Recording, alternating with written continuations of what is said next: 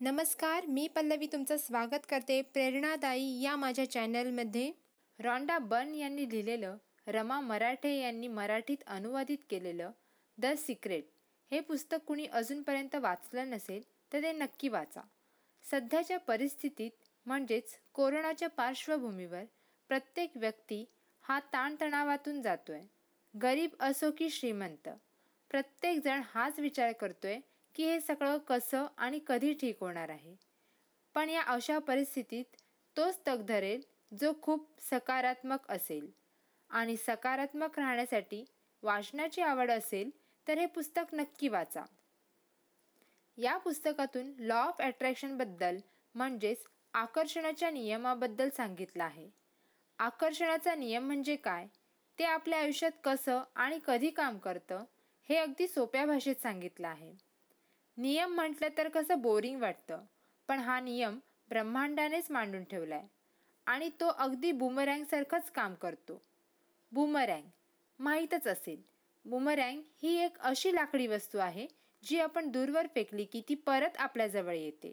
आणि हाच अनुभव आपल्याला येतो जसजसं आपण हे पुस्तक वाचतो.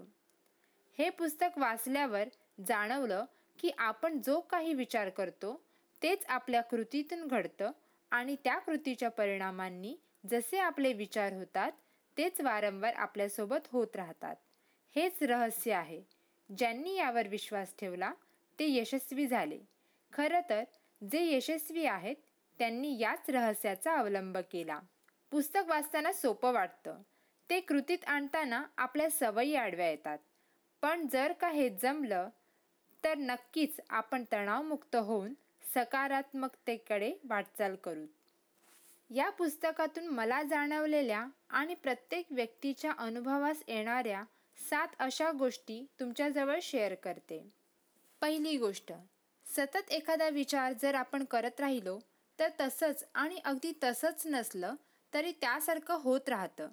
एखादं उदाहरण सांगायचं झालं तर जर आपण एखाद्या अशा कामाचा विचार केला की ज्यामुळे आपण स्ट्रेस फील करत राहिलो तर अख्खा दिवस आपला तसाच ताणतणावाचाच जातो. आणि एखादी दिवशी अतिशय फ्रेश फील होतं. त्यावेळी अगदी महत्त्वाची कामेसुद्धा आपण हातावेगळी अगदी सहजरित्या करतो. त्यामुळे आपण सतत असा विचार केला पाहिजे की ज्यामुळे आनंद निर्माण होईल. कारण ब्रह्मांडाच्या नियमानुसार आपल्यापर्यंत तेच परत येत राहणार आहे. दुसरी गोष्ट खरं तर मना एवढे फास्ट काहीच नाही. शिवाय आपण म्हणतोच मन चिंती ते वैरी कधी न चिंती. म्हणून द्विधा मनस्थिती कधी होऊ देऊ नका. खरं तर द्विधा मनस्थिती ही मनस्थिती नसतेच. द्विधा म्हणजे एकतर हो किंवा नाही. जर मन सकारात्मक असेल तर उत्तर हे थेट असतं. हो. पण जेव्हा उत्तर नकारात्मक असेल तेव्हा होते ती द्विधा मनस्थिती. म्हणून जेव्हा पण द्विधा मनस्थिती असेल तर उत्तर समजून जावं. उत्तर हे नाही हेच असतं. बरं मग अशा मनस्थितीत चांगले विचार मनात आणण्यासाठी कसं काय वागावं लागणार आहे? तर एखादी सुखद आठवण आवडीचं संगीत अशी एखादी गोष्ट जिच्या नुसत्या कल्पनेने तुम्हाला उत्साही वाटू लागतं. मग ते लहान बाळाचं निरागस रूप असो किंवा पहिल्या वहिल्या प्रेमाचं फिलिंग असो. यामुळे तुम्ही तुमच्या मनाची स्थिती सकारात्मक करू शकता. तिसरी गोष्ट ब्रह्मांड त्या सगळ्या गोष्टी आपल्याला देण्यासाठी तयार आहे.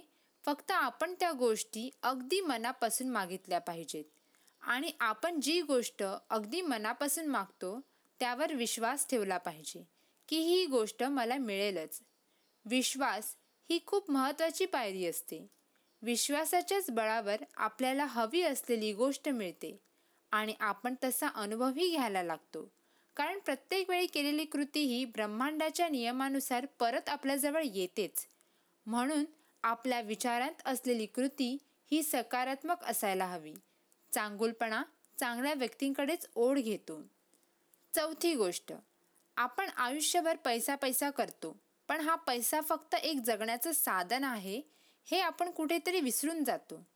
त्यामुळे हा पैसा किंवा अशी कोणतीही गोष्ट जी मूल्यवान आहे मग तो वेळ असो की अन्नधान्य आपण इतरांबरोबर थोडा जरी शेअर केला किंवा दान केला तर आपल्याला आतूनच समाधान मिळतं. काहीतरी चांगलं केल्याचं फिलिंग आनंद देऊन जातो. आता या कोरोनाच्या परिस्थितीत ज्यांनी ज्यांनी मदत केली त्यांना या फिलिंगचा अनुभव आला असेल. कारण ते ठरवून केलेलं नसून कळत न कळत मनापासून केलेलं दान आहे. त्यामुळे पर्यायाने आनंद निर्माण झाला. अशाच प्रकारे आपल्या विचारांतही सुखाचं समृद्धीचं पारडं जड ठेवायला हवं. कमतरतेचं नको. पाचवी गोष्ट. स्वतःबद्दल प्रेम आणि आदर वाटायला हवा. मला अमुक ही गोष्ट जमणार आहे. मी हे करू शकतो आणि हे मला मिळणारच. असा आत्मगौरव करणाऱ्या गोष्टी स्वतःबद्दल वाटल्या की तशाच प्रकारची माणसे सुद्धा आपल्याशी जोडली जातात. मी दिसायला सुंदर नसले तरीही मी माझ्यासाठी सुंदर आहे. माझ्यात नक्कीच इतरांहून काहीतरी वेगळं करण्याची कला आहे. स्वतःला चांगल्या गोष्टींसाठी प्रोत्साहन द्या. मग ते इतर कोणी देवो अवर न देव. एका सिनेमातला एक डायलॉग इथे सांगावासा वाटतो मे मेरी फेवरेट हूँ. असं केल्यानं ब्रह्मांडाचं चक्र फिरणार आपले मन प्रसन्न राहणार आणि आपल्याला हव्या असलेल्या गोष्टी आपल्याला मिळणार हे नक्की. सहावी गोष्ट. खूपदा ऐकलंय की लाफ्टर थेरपी किंवा म्युझिक थेरपी आणखीन सांगायचं झालंच तर योग साधना या सर्वांमध्ये मेडिसिन्स कुठेच नाहीत. पण हो या सर्वांमुळे मन शांत स्थिर आनंदी राहण्यास मदत होते. आणि पर्यायाने सांगायचं झालंच तर अनेक मोठमोठे रोगसुद्धा बरे झाले. त्यामुळे अगदी स्पष्ट सांगायचं झालंच तर न्यूजवर होत असणारी कोरोनाची आकडेवारी पाहणं बंद करा आणि संपूर्ण स्वास्थ्य यावर लक्ष केंद्रित करा. अहो हे शरीर आपल्याला देवाने दिलेलं एक सुंदर गिफ्ट आहे. जर आपण या शरीराला वेदना दिल्या तर ते दुःखी होणारच. म्हणून प्रथम या शरीराला मनाला स्वस्थ ठेवा. मन आनंदी राहिलं तर आपल्याकडे परतणाऱ्या प्रत्येक गोष्टी या मंगलकारीच असतील. सातवी गोष्ट. ज्या ज्या गोष्टीतून तुम्हाला तुमच्या मनाला आनंद मिळतो तीच गोष्ट करा करत राहा. कारण आपले विचारच आपला आरसा असतो आणि आपले विचारच आपल्याला मार्ग दाखवत असतात. आपल्या विचारांची फ्रिक्वेन्सी सकारात्मक बनवा. जेणेकरून आपलं मन आनंदी निरोगी बनेल.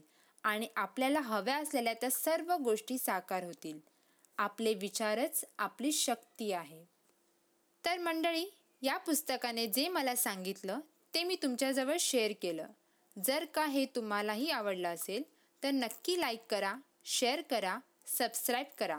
दुसऱ्या पुस्तकातून मला काय जाणवलं यासाठी. धन्यवाद. हसत रहा आनंदी रहा.